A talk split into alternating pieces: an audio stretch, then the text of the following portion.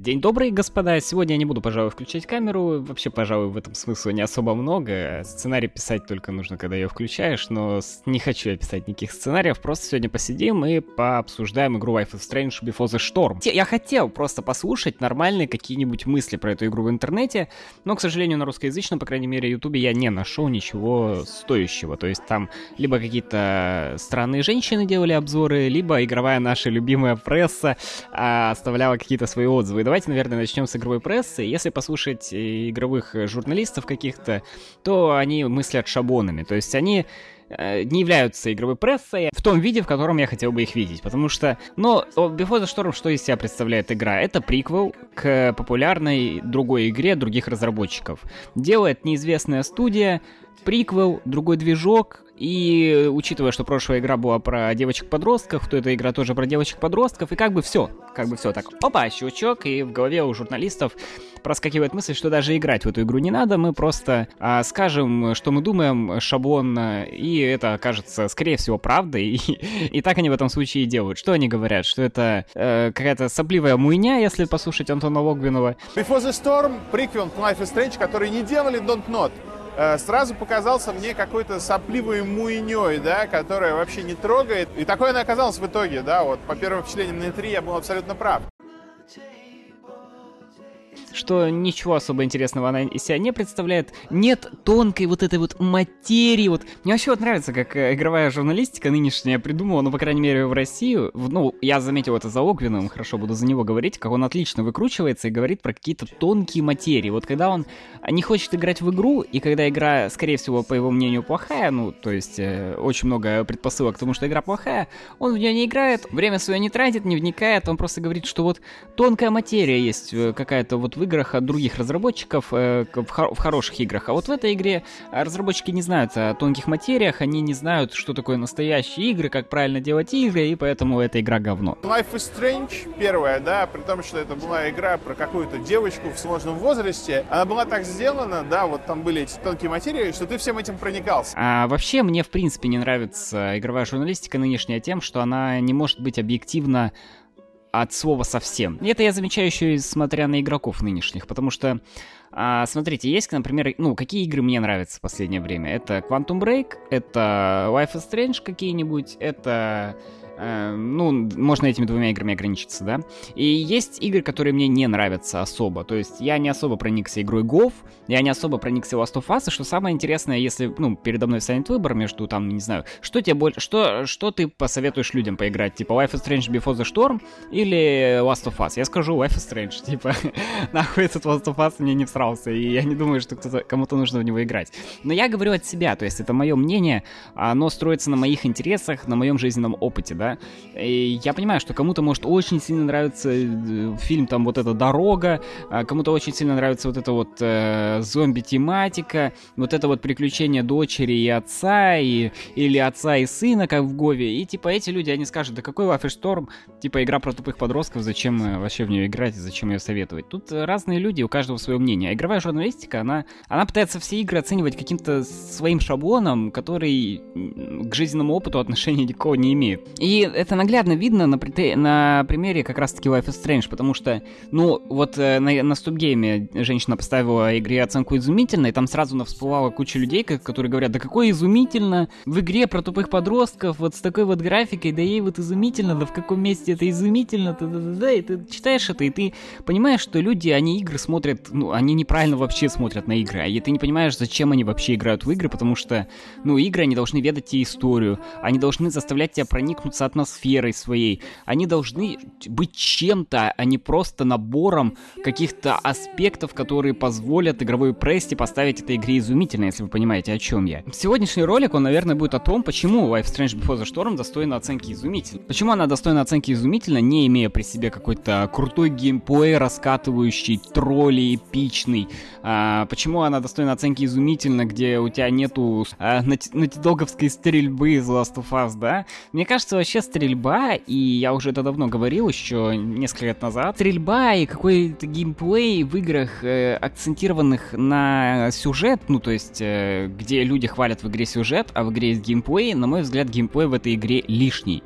То есть, если игра делает упор на сюжет, ей не нужен геймплей. Окей, с играми Remedy это как-то работает, то есть, э, Уэйк человек очень талантливый, и, видимо, он умеет вплетать геймплей и с, э, стыковывать его с сюжетом так, что у тебя не возникает какого-то диссонанса в голове, но в целом, в целом, геймплей, он очень часто мешает играм. И то есть иногда я просто хочу посмотреть какую-то историю интересную, но мне при этом говорят стреляй, стреляй, бей, бей, бей, и э, как-то ты такой на, на каком-то ментальном уровне у тебя появляется такое, что тебя держит за какого-то ребенка, вот типа, то, что ты должен обязательно пострелять, и, или даже не так, что всех э, пытаются всем угодить, то есть вот есть человек какой-то особо не, не обремененный рассудком, интеллектом, которому эта история нафиг не нужна, вот ему надо пострелять, а, а, а ты должен э, из-за того, что ну огромное количество идиотов вокруг тоже стрелять, чтобы увидеть вот эту вот великолепную историю, про которую пишут все игровые журналисты. Чтобы ее увидеть, ты тоже должен пострелять из-за этого человека. Это как-то, ну, на мой взгляд, слегка лицемерно даже. На мой взгляд, это вообще вещи слегка не, не. То есть в игре, где огромная куча стрельбы, это уже, по сути, огромная игровая условность. И то есть вы пытаетесь сделать сюжет в игре. Вы говорите, что у вас игра с упором на сюжет, все дела, но при этом вы просто оставляете огромную, огромную просто условность в виде стрельбы и отстрела тысяч просто не, хер пойми откуда взявшихся врагов. И такой, ну нет, если вы хотите делать шутер, делайте шутер. Если вы хотите делать, э, типа, э, сюжетную игру, делайте сюжет сюжетную игру. В нынешнем виде игровая индустрия, игры и технологии в нынешнем виде, и смотря на какой-нибудь Heavy Rain, даже не на Heavy Rain, а вот как раз-таки на Before the Storm, я вижу, что, ну, можно сделать очень классную с точки зрения дизайна, с точки зрения сюжета, с точки зрения вовлечения тебя в роль персонажа игру, и при этом в этой игре может не быть, ну, в принципе, стрельбы. И это при том, что, ну, Before the Storm это игра на Unity сделанная, то есть она не позволяет многого реализовать, и она вообще, по сути, достаточно скучная. Это игра, где ты ходишь и рассматриваешь какие-то предметы, а, берешь, э, как, ну, просто, ты просто ходишь. Туда же люди во время того, когда ты ходишь, они не могут двигаться по помещению. Тебе нужно, чтобы с ними поговорить, тебе нужно обязательно подойти к ним, тогда включится кат-сцена, и тогда они начнут ходить. То есть это очень ограниченная игра. При, ну, мы обсудим еще, почему она хорошая, но она очень ограниченная. И смотря на то, ну, какая игровая индустрия сейчас есть, какими технологиями обладают э, студии, э, у которых больше бюджет, ты понимаешь, что они могут сделать в разы круче. Смотря на сценаристов каких-то, которые пытаются вот э, с этими игровыми условностями совладать и пишут сценарии к играм, продумывая, какой бы сценарий они написали, если бы игры были слегка другими, если бы игры перестали пытаться угодить всем подряд, а пытались бы сконцентрироваться на каком-то определенном способе повествования, да, насколько бы круче эти игры тогда были. Но, опять же, это очень узкое было бы направление, и очень мало бы людей в это играло, и Life Strange, вот этот Before the Storm вышел только потому, что первая Life э, Strange захайпила, а так бы эта игра и век не появилась, никаких предпосылок на ее создание бы не было. Но тут есть и светлая сторона в этой истории, и как раз-таки студия Deck Nine, которая делала Before the Storm это наглядный пример. Смотрите, ну, захайпила первая Life Strange, и она дала возможность сторонним разработчикам как-то отойти от своей привычной деятельности, я так понимаю, они делали раньше мобильные игры, и сделать э, сюжетную игру, и вышло просто выше всяких похвал, на мой взгляд. И смотрите, если бы не захайпила первая Life Strange, да, то э, эта студия продолжила бы делать э, попытки хайпануть на каких-то мобильных говноиграх. и тут мы видим, что общественность, она может, да, даже когда вокруг огромное огромная куча тупых идиотов, которым надо стрелять, все равно э, мир он большой, куча миллиардов людей на Земле живет, и находятся все-таки люди, которые готовы платить и неплохо окупать проекты, которые э, реально годные, несмотря на то, что в них нет шутерной составляющей. И эти проекты, они могут порождать другие проекты, которые не менее годны. Life Strange была стильной игрой, со стильной музыкой, с классной историей. Все, этого хватило, чтобы взять и нормально окупить игру и сделать еще одну игру. Но, видимо, просто игровая индустрия пока не готова идти на такие риски и тратить такие деньги на подобные проекты. То есть им легче брать, э, как, как Ubisoft просто берет, и клепать одно и то же, одно и то же, одно и то же. Р- развиваться в направлении для дегенератов. Ну, тут просто это вообще это неинтересно. Вы просто задумайтесь. Вот я смотрю на Watch Dogs. Вот если бы мне показали этот Watch Dogs а, году в 2006-2003, я бы увидел его и такой, вау, сказал бы, наверное. Но сейчас огромная куча игр со стрельбой. Есть вот это вот GTA GTA, GTA 4, уже GTA 5, уже пятая часть GTA, блин, вышла. Мы уже просто вдоволь наигрались в эти игры с открытым миром. Уже в Watch Dogs выходит третья часть одинаковая, и ты смотришь на это, и ты не понимаешь, зачем мне, блядь, в это играть. Но это скучно, это неинтересно. Ты понимаешь, как устроен этот мир. Ты понимаешь, что никаких сюжетных откровений там не будет. Ты понимаешь, что там будет все, в принципе, так же, как и в предыдущей игре, и что тебя, что тебя должно в ней завлекать. Мне кажется, выход нормальный для игровой индустрии это нормальные сценарии, это уход э, в какой-то стиль, а пер, попытки обыграть сценарий возможностями движка то, что не может кинематограф, например. Но, к сожалению, пока мы до этого не дошли, я думаю, как-нибудь мы до этого точно дойдем когда-нибудь, но пока что мы видим просто попытки сделать э, шутер поинтереснее, попытки сделать открытый мир поинтереснее, но по факту это интересно. Я вообще хер знает, у кого есть столько времени, почему эти игры окупаются, и почему это до сих пор кому-то интересно. Мне кажется, мы уже постепенно заходим в тупик. И, опять же, Ведьмак тому наглядный пример.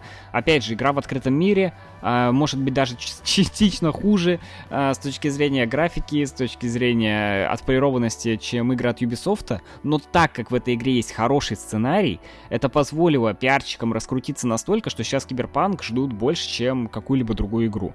Опять же, это, это звоночек, это звоночек э, о том, что игры должны двигаться в э, сюжетную какую-то, в сюжетную стезю. Так что все-таки я надеюсь, предвещаю скорый крах э, Ubisoft. И что мне в этой истории не нравится, и что, мне кажется, стопорит слегка развитие вот этих вот сюжетно направленных игр, э, кинца, как мы любим говорить, так это бездарность э, Quantic Dream. Опять же, мне нравится Heavy Rain и, возможно, э, Detroit и Beyond Two Souls, я не помню просто, как этого человека зовут, глава студии, а, но эти игры, вот, Heavy Rain еще окей, вы выпустили Heavy Rain, до этого Фаренгейт, все отлично, развивайтесь как-то, но они не развиваются, то есть, блин, Эллен Пейдж э, в Beyond, да, есть. Есть этот чел из Человека-паука. Казалось бы, ну сделай ты нормально стильную какую-нибудь игру, добавь э, классную музыку в нее, сделай какую-нибудь прикольную цепляющую историю, но эта игра нас настолько неинтересно, что, я не знаю, не хочется просто в нее вникать. Или то же самое с Детройтом. Все какое-то скучное, все какое-то в серых тонах, все какое-то однообразное. И ты такой, а, ну это, ты, такие игры должны делать люди, которые сделали Life is Strange. А ты должен делать, чувак, Life is Strange. Ты должен как-то взрывать. У тебя огромные технологии за спиной. У тебя огромные возможности, в принципе.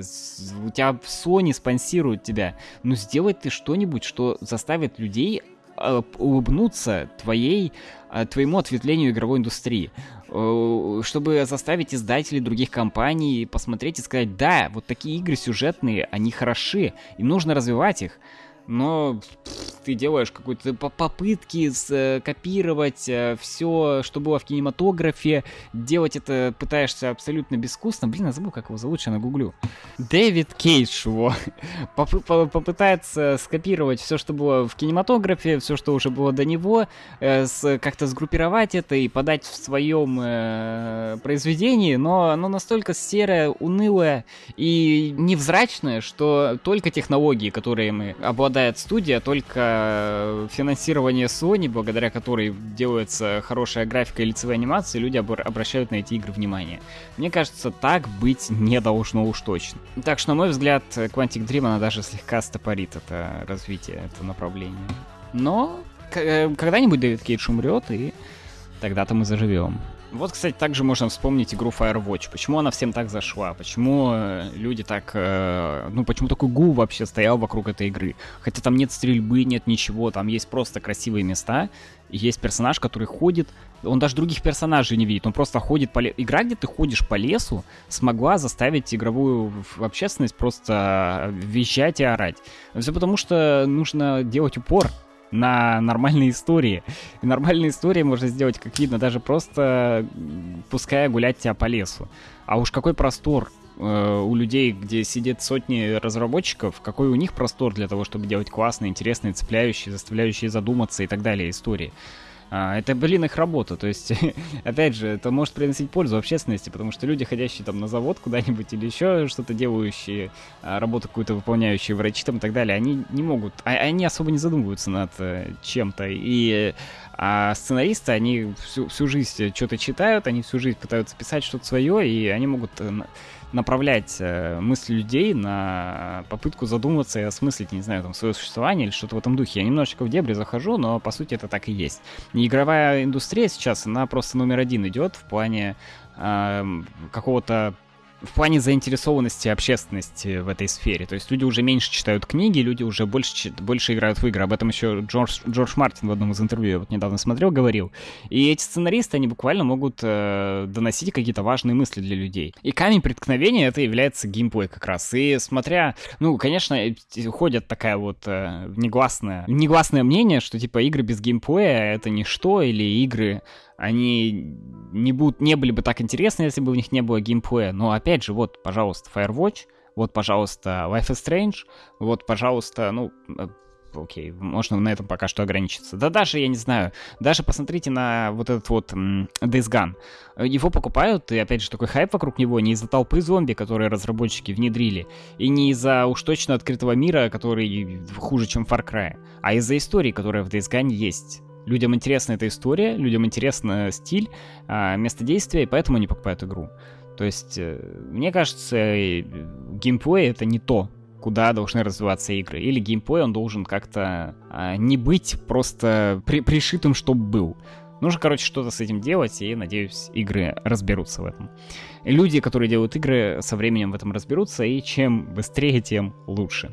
Поэтому надо бойкотировать Ubisoft, Electronic Arts и прочие вот эти вот э, говнокомпании, которые, наоборот, тянут, на мой взгляд, индустрию только ко дну. Но, возвращаясь к Life is Strange, мне кажется, я слегка нагнал интриги какой-то, потому что, ну, эта игра не настолько э, эпохальна, чтобы рассуждать в таком контексте о мире вокруг нее. И ролик-то я как бы планировал про нее сделать, но так рассуждаю, будто бы она просто глоток свежего воздуха для игровой индустрии. Это не совсем так. А, просто я вот сейчас прошел, и мне она прям на удивление понравилась. Я знал, что она мне понравится, потому что мне нравится место действия. Это Орегон, Портленд, вот эти вот места, Сиэтл. Как бы э, история про подростков, опять же, отсылка Реверанс к Твин Пиксу. Э, был в первом Strange, ну и тут, очевидно, тоже. И мне нравится стиль, который достиг был в первом, достигнут был в первом F Strange, и, очевидно, здесь он тоже останется, хотя он здесь слегка поменялся, но в целом, на удивление, он не то что поменялся, он преобразился, я бы сказал. То есть э, в этой игре тоже есть стиль, он слегка другой, и он тоже крут. Вот. И люди, они когда хотят в эту, ну, когда слушают про эту игру и читая игровую прессу, они сразу ставят себе шаблон, что это игра про тупых подростков, а, про вот эту сопливую муйню, и они сразу такие, а, нет, я в это играть не буду. На самом деле, ну, не знаю, как сказать. Ну, типа, возможно, это отчасти и так. Это игра про тупых подростков, окей. И это игра про отчасти сопливую муйню. Ну, блин, серьезно, вы просто вот серьезно. Вам реально интереснее смотреть на историю отца и сына, вот это вот, вот эти вот его размышления какого-то 40-летнего мужика. Почему вообще все игры а, акцентируют внимание на 40-летних каких-то мужиков. Окей, Макс Пейн, прощаем. Ведьмак еще ладно. В случае с Гоф или в случае с Last of Us, э, да уже перебор, хватит. Мне, мне, честно, намного интереснее смотреть на а, я не знаю, почему так вышло, но вот так вот это вышло. Мне намного интереснее смотреть на тянку, во-первых, в игре, а не на 40-летнего мужика. И мне кажется, проблемы, которые испытывает э, подросток 17-летний, намного более интересные, чем кризис среднего возраста 40-летнего мужика. И то, что эти подростки, как принято говорить, э, всякими снобами из Твиттера или еще откуда-нибудь э, летсплейщиками вот этими куплиновыми, которым там за, за 50 уже, что это игра про тупых подростков, мне кажется, она этим должна подкупать. То есть намного интереснее смотреть, как у какого-то подростка нет границ, как он э, просто берет, я не знаю, поджигает лес, который сжигает полштата, и ты понимаешь, что, что это какое-то чувство вседозволенности, да? Просто он так захотел, он так сделал как в начале игра начинается, типа, Хуя стоит тупо на железной дороге и за секунду отходит от поезда. А, ты, ты, у меня почему-то не возникает какого-то осуждения этого персонажа или еще чего-то. Да, ее мог сбить поезд. Но она выжила, ее поезд не сбил, и типа она получила какой-то адреналин. Это игра все-таки как-никак, да? И понятно, что в жизни можно было бы сколько угодно сидеть и гундеть, что стоять перед поездом это опасно, что у тебя там одни кишки останутся. Но нет, в игре это круто сделано. Потому, потому что, наверное, это игра. И потому что ты понимаешь, что, блин, круто, ты стоишь на э, рельсах перед тобой поезд, и за секунду отпрыгиваешь, закуриваешь сигарету и идешь дальше. Наверное, именно поэтому нам и нравится играть в игры. Там можно все. Нет? Но если в каком-нибудь шутере, где на самом-то деле тоже плохо убивать людей, ты отстреливаешь сотни людей, или где-то в GTA 5 бегаешь и просто избиваешь людей на улице, сбиваешь их на машине, то здесь, э, чем игра привлекает тебя, тем, что эта игра, тем, что тут это чем-то обосновано. Моральными дилеммами в голове персонажа, ее взглядом на мир, и вот этими вот прочими вещами, да? От того тебе, наверное, интересно наблюдать за этим персонажем, ты отчасти за него переживаешь, но при этом не осуждаешь. Потому что, ну, не знаю, у меня такого не появляется. Я вообще редко, когда кого-то осуждаю прямо таки, потому что ты понимаешь, как, это, как этот персонаж мыслит, и понимаешь, какие моральными, какими моральными дилеммами он э, наделен. Я это сейчас говорю просто ну, по, по, по факту, потому что, правда, огромное количество видео различных мнений вот спойщиков или других людей, пока вот искал какой-то материал по этой игре, что типа, ну, мора... тупые подростки, ой, она стоит перед поездом, отпрыгнула, ой, фейспалм, ой, бля, какой, какой снобизм просто, насколько это скучные люди вообще в душе, ну, серьезно. Опять же, наглядный пример, а, отдельно человек есть на ютубе, который также прыгает и скачет по этим поездам, или Бондарев канал называется, у него там по несколько миллионов просмотров, огромное количество лайков, что-то никто ему не пишет, что, что он может умереть, что поезд из-за него может остановиться, и машинист будет недоволен, я не знаю, блядь. Все это потому, что люди сами хотят также проехаться. Все эти миллион человек, которые посмотрели ролик этого Ильи Бондарева, они сами также хотят проехаться на долбанных поездах по Америке, и поэтому они его не осуждают. Или как кто-нибудь занимается этими прыжками на крыльях, да, по, горам летят. Они ведь могут врезаться в зайца, и заяц умрет, я не знаю. Или они могут еще врезаться в машину, в лобовое стекло, если что-то не так пойдет, и просто э, размажут с собой машину и человека внутри. Но никто же этого не пишет, потому что людям в голову это не приходит. Люди мысли, смотрят на мир шаблонно, и у меня реально от этого пригорает. Блин, игра просто про, ну, подростков, которые делают, что захотят. И у этих людей так пригорает от того, что эти подростки делают, что захотят, что они вот их называют там тупыми или еще какими-то. Но по факту жизнь этих подростков намного интереснее, чем жизнь этих снобами, снобов перед компьютерами. Возникает вопрос вообще в таком случае, кто здесь тупой? В принципе, проблем в жизни не видела. Давай убежим из дома там и тому подобное. Но ты понимаешь, вот ну, типичные подростковые проблемы тупорогих, тупорылых американских подростков. В принципе, накал идиотизма никуда не делся, и это точно такое же злое говно в плане сюжета, как и первый сезон. И именно с таким же удовольствием мы это дело пройдем. Надеюсь, вам понравилось прохождение э, вот этого вот. И Думаю, с аргументом, что игра про тупых подростков мы разобрались, и используют его только очень скучные люди, которые смотрят на мир, как 80-летняя бабка, всех вокруг осуждая.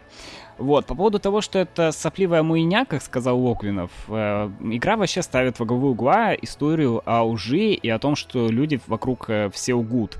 И Хлоя — это такой местный аналог Хованского, который просто пьет, курит и представляет, и говорит все, что думает. и в конце разработчики перед ней тоже ставят выбор. Она вот э, показана тоже в игре, что ненавидит лицемеров там и так далее, и что любят открытых людей, но игра все равно перед ней в конце ставит выбор, что сказать ей правду или соврать во благо. И весь акцент и вся игра именно про это. И всю игру от начала и до конца тебе идут предпосылки, чтобы ты задумывался, а правда ли, стоит ли соврать, а врал ли ее отец ей, и лучше бы она к нему относилась, если бы узнала, что он ей врал. И вот это вот все. Достаточно философскую тему игра поднимает, и мне кажется, для игры про... Для 13-летних девочек, да, для, для игры про тупых подростков это немного не свойственно. Так что внешний облик у этой игры обманчив, мне кажется. Вообще, на самом деле, это удивительно было увидеть такую историю от приквела. То есть историю, которая реально заставляет задуматься и реально в конце посидеть и несколько минут подумать, а сказать ли правду или соврать все-таки. И накал страстей тут, конечно, не такой, как в первой части, но все равно. От приквела ты ждешь, правда, что сопливую муйню, а получаешь нечто большее. И опять же, долг игровой журналистики в данном случае, рассказать о том, что эта игра не про тупых подростков, поиграть в нее, понять. Ну, блядь, э, как у меня... Вот, вот у меня с этого горит, что сидят просто вот эти вот снобы э, с предвзятым мнением, которые, не знаю, и в игры не играют, они просто ради своей профессии туда пришли только чтобы деньги получать. И, ну, короче, предвзятость. Предвзятость очень сильная. И из-за этой предвзятости эта игра, по сути, осталась такой незамеченной, Э, в, в тени каких-то других проектов э, с кучей стрельбы. И не только основной какой-то посыл и вот эти вот предпосылки к финальному выбору впечатляют в игре. Я всю эту телегу за загнал только потому, что перед этим роликом задумался вообще, что есть в игре. В ней есть достаточно прикольная переработанная схема из Лейнуара, где ты... Ну, по сути, это вот эта вот допросная система, которая была в Лейнуаре, помните?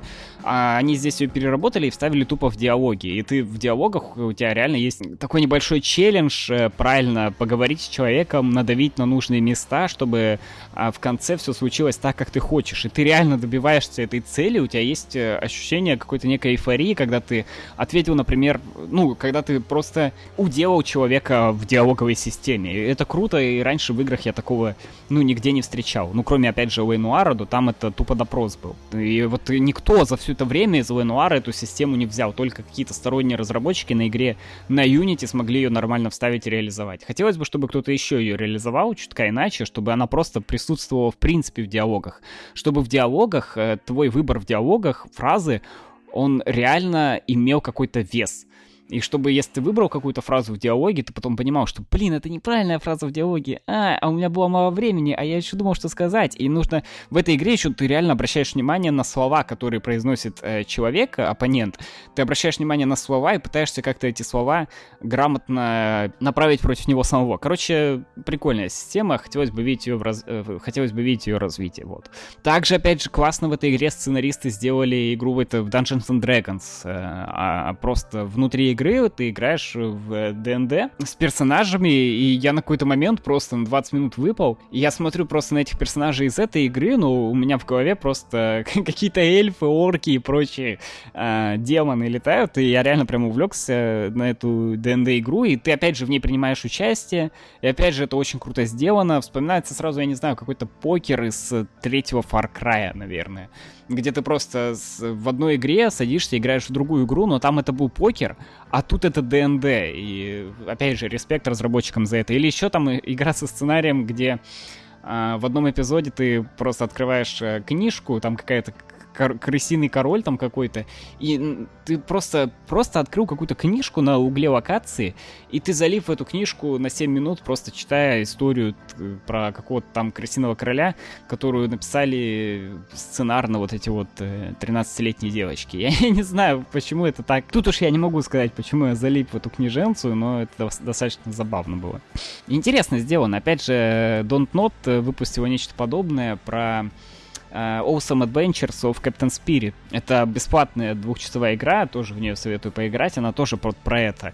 Какие-то детские истории, ты, у тебя всплывает какая-то детская ностальгия, ты играешь, и в, эта игра всем зашла, вот это вот Awesome Adventures, э, приквел к Life Strange второму, она всем так очень понравилась. Сопливой муйней, да, которая вообще не трогает. И такое она оказалась в итоге, да, вот по первым впечатлениям на E3 я был абсолютно прав. Two truths and a lie. И э, вот здесь то, что показывали э, вот эти приключения юного мальчика, это снова трогает. И трогает на совсем вот каком-то э, глубинном уровне, потому что ты мгновенно вспоминаешь детство. Гениально. Ну, блин, в Before the Storm это тоже все было, но так как игровая пресса, я уже сказал, кем является, никто на это внимание не обратил. И, опять же, какой-то двуличие, лицемерие, глупость вообще полная. А, но имеем то, что мы имеем. То есть две достойные игры, но в одну все играют, а на вторую все ложат болт. Меня это просто бесит, то, что игровая общественность э, привязана к мнению этих журналистов. В итоге, руководствуясь какими-то своими вкусами и пред, пред, предубеждениями, одни люди, десятки каких-то снобов-придурков, буквально отводят от глаз остальных людей классную какую-то игру. От, от глаз миллионов, да? Звучит достаточно прискорбно это. Before the Storm, который некоторым людям нравится, но это потому что они глупые. И это еще не все. Также вот по поводу выборов в игре, это, наверное, одна из немногих игр, где я реально прочувствовал этот выбор. И у меня, ну, просто игра, она должна заставлять в нее поверить. И в эту игру я поверил, грубо говоря. То есть в игру на Unity, сделанную хер пойми кем, я смог в нее поверить и проникнуться персонажами. Потому что, ну вот, например, один пример из истории этой игры. А, один персонаж, э, вы приходите к нему обворовывать, что там, а, он подходит и говорит, типа, закройся здесь, э, дает вам младшего брата своего, и говорит, что что бы ни случилось, не высовывайся. И за дверью его начинают избивать. Это так себе спойлер, потому что никто не поймет, о чем я говорю, если я только не вставлю геймплей на экран. Ну, короче, этого персонажа начинают избивать, ты смотришь, как его там просто пиздят за дверью, и ты как бы... У тебя появляется выбор, типа, открыть дверь или не открывать дверь. И, и как бы даже не появляется э, обычно в других играх э, мысли, типа, а почему не открывать дверь, если я могу спасти того челика, да? Ты открываешь дверь, и э, а, отдаешь деньги этого челика, который ты у него украл, грабителю. И суть в том, что в конце этот челик оказывается недоволен тем, что ты отдал деньги грабителю. Ты садишься, обдумываешь ситуацию, а там ситуация в семье сложная у челика, которого грабитель сбивал. И ты такой, блин, а правда, если бы я не отдал деньги, наверное, это было бы лучше, да, у него там было пара синяков, осталось бы, но зато там его отец не жил бы в приюте для бездомных. И как бы обычно в играх ты у тебя не появляется такого, что ты сделал какой-то неправильный выбор, но в этой игре я реально это ощутил, и я даже захотел как-то переиграть этот момент, и э, если в каком-нибудь Heavy Rain, опять же, я потерял блядского персонажа тупо из-за того, что я не смог уложиться в QTE, я просто забил на эту игру, когда э, машина просто размолола моего детектива, я такой, блядь, какого хуя, я просто не уложился в QTE, а вдруг у меня какой-нибудь паралич руки случился, и чё, из-за этого мой персонаж сдох, то эта игра, а это опять же на движке Unity от какой-то хер пойми студии Deck9, которая делала инди-проекты на мобильные игры, блин.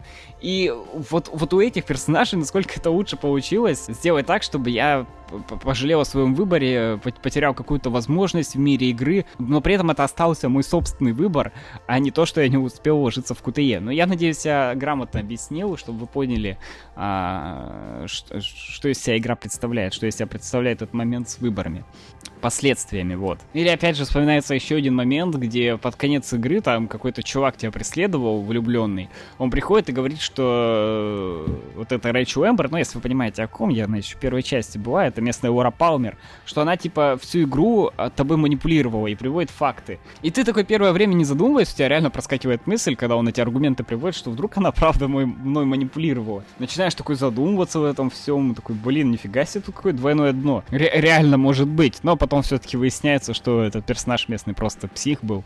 Но довольно забавно это все. Что под конец игры просто какой-то чел приходит и говорит, что тебя все время это облапошивали, и ты такой, блин, а вдруг, а вдруг это правда было? Еще мне что понравилось, но это уже, наверное, касательно, в принципе, самого движка Unity, насколько игра выглядела органично. Иногда в игре бывает такое чувство пустоты. Вот случается какой-то важный, важный момент в игре, да, и ты такой смотришь на него, и у тебя такой, блин, и, и вот этого вот я ждал все это время, и вот, вот этот вот момент, он, почему он так убого сделан?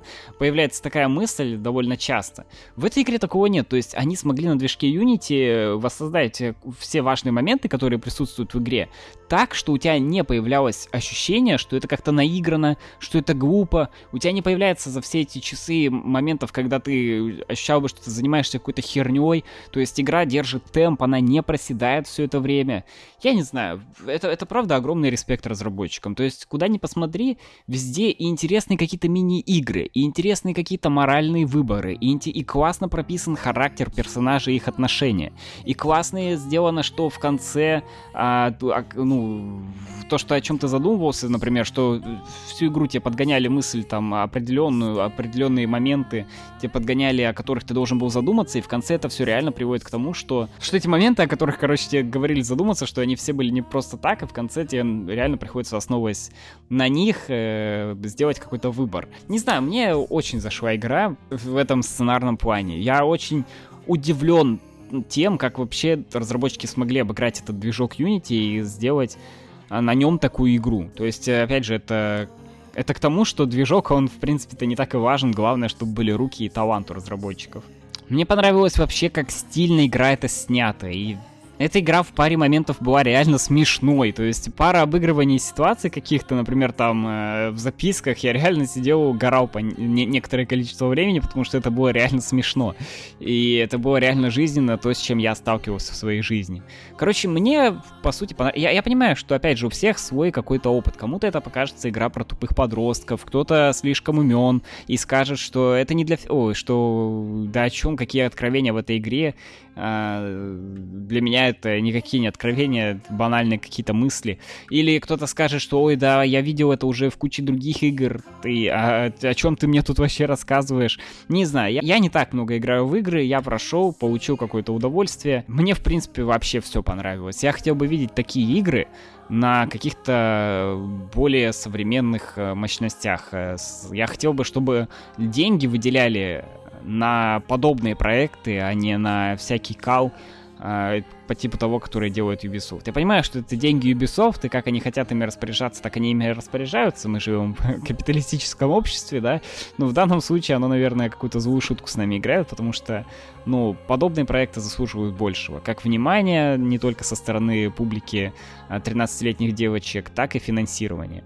Вот э, о чем был этот ролик, вот что я хотел вам поведать. Вот поэтому я не знаю, советовать вам в нее играть или нет. На мой взгляд, э, игра для меня идеальна. Может, она вам вообще не понравится. Короче говоря, я от этой игры ждал намного худшего. Я хотел просто зайти и посмотреть, не знаю, на места, которые мне нравятся в Штатах, да, просто посмотреть какую-то простенькую историю, так, на пару вечеров расслабиться. Но в итоге я увидел классную сценарную работу, неожиданную для меня. Я услышал прекрасную музыку, причем не повторяющуюся, да, из прошлой игры, а реально новую написанную.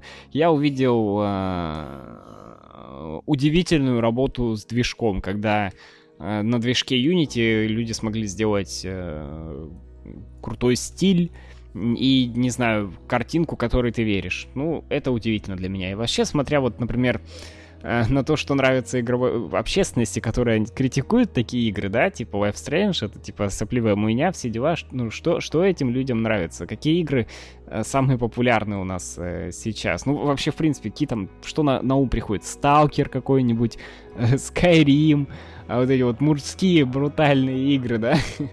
Ассасин у нас не выходил бы, если бы его не покупали. И когда ты видишь, что люди играют в это, а потом они критикуют э, нечто подобное Life Strange Before the Storm, хочется сказать, чтобы они просто заткнулись, потому что э, на мой взгляд, истории, которые рассказаны в тех играх и которые рассказаны в этой игре, они, в принципе, не э, сопоставимы.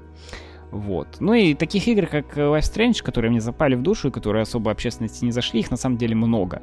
Это тот же Murdered Soul Suspect, да, который вроде тоже Square Enix создавали, да, но как-то вот раскритиковала игровая пресса игру, но в итоге игра была очень стильная, очень классная, и я вообще считаю, это одна из лучших игр, в которые я играл. Хотя, по сути-то, ну, ее засрали в итоге. Или какая-нибудь баннер-сага, если мы говорим уж о тематике Скайрима, да, опять же. Э, скандинавская мифология в баннер-саге намного лучше она передана, чем в Скайриме и чем в War. Но я смотрю, вот открыл э, страницу в Стиме, играет человек в нее 9. В баннер-сагу у меня в Стиме играет 9 человек. Сейчас наберу, сколько играет в Skyrim. Короче, что-то не пишет, я не знаю, видимо, из-за того, что вышло переиздание. А, ну, там человек э, под 150, э, если не 200. Ну и так мы и живем. Смотря на это, я, в принципе, не удивляюсь, почему у нас такое обилие шутеров, почему Ubisoft процветает. Я Я просто не удивляюсь. Мне кажется, этот ролик был в пустоту, смотря на это все. Но ставьте лайк, если вы дослушали до конца, ставьте, я не знаю, колокольчик, и пишите, хотели бы вы еще услышать какие-то подобные рассуждения касательно игровой индустрии, может быть, фильмов и чего-то в этом духе. Я думаю, мне еще есть что сказать, главное, чтобы это было хоть кому-то интересно. Спасибо всем, что слушали. Всем пока.